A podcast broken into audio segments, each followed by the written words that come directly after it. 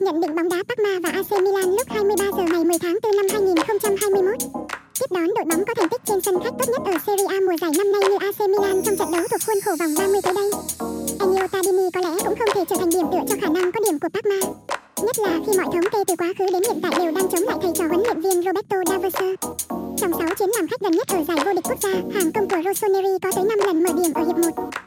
Với một trong hai hàng thủ có thành tích tệ nhất giải đấu sau 29 vòng đấu vừa qua khi đã phải nhận 56 bàn thua, khả năng bị dẫn bàn của Parma ở hiệp đấu này là khá rõ ràng. Được kỳ vọng sẽ mang lại sự khác biệt khi trở lại ghế nóng ở sân Ennio Tardini nhưng những gì huấn luyện viên Roberto D'Aversa làm được là chưa đáng kể. Lúc này Parma đang xa lầy ở vị trí thứ 19 trên VSS và có lẽ chỉ có cách màu mới giúp đội chủ nhà giữ được tấm vé trụ hạng. Phong độ nghèo nàn với duy nhất một chiến thắng ở năm trận đấu gần nhất cũng như để thua trước AC Milan trong 6 phần 10 lần gặp nhau gần nhất. Cơ hội để Parma giữ lại điểm số sau 90 phút tới đây là một chiếc Sampdoria trên sân nhà San Siro ở vòng đấu vừa qua có lẽ đã chính thức khép lại cơ hội cạnh tranh ngôi vương của AC Milan khi lúc này, các học trò huấn luyện viên Stefano Pioli đã để hàng xóm. Inter nới rộng khoảng cách lên thành 11 điểm.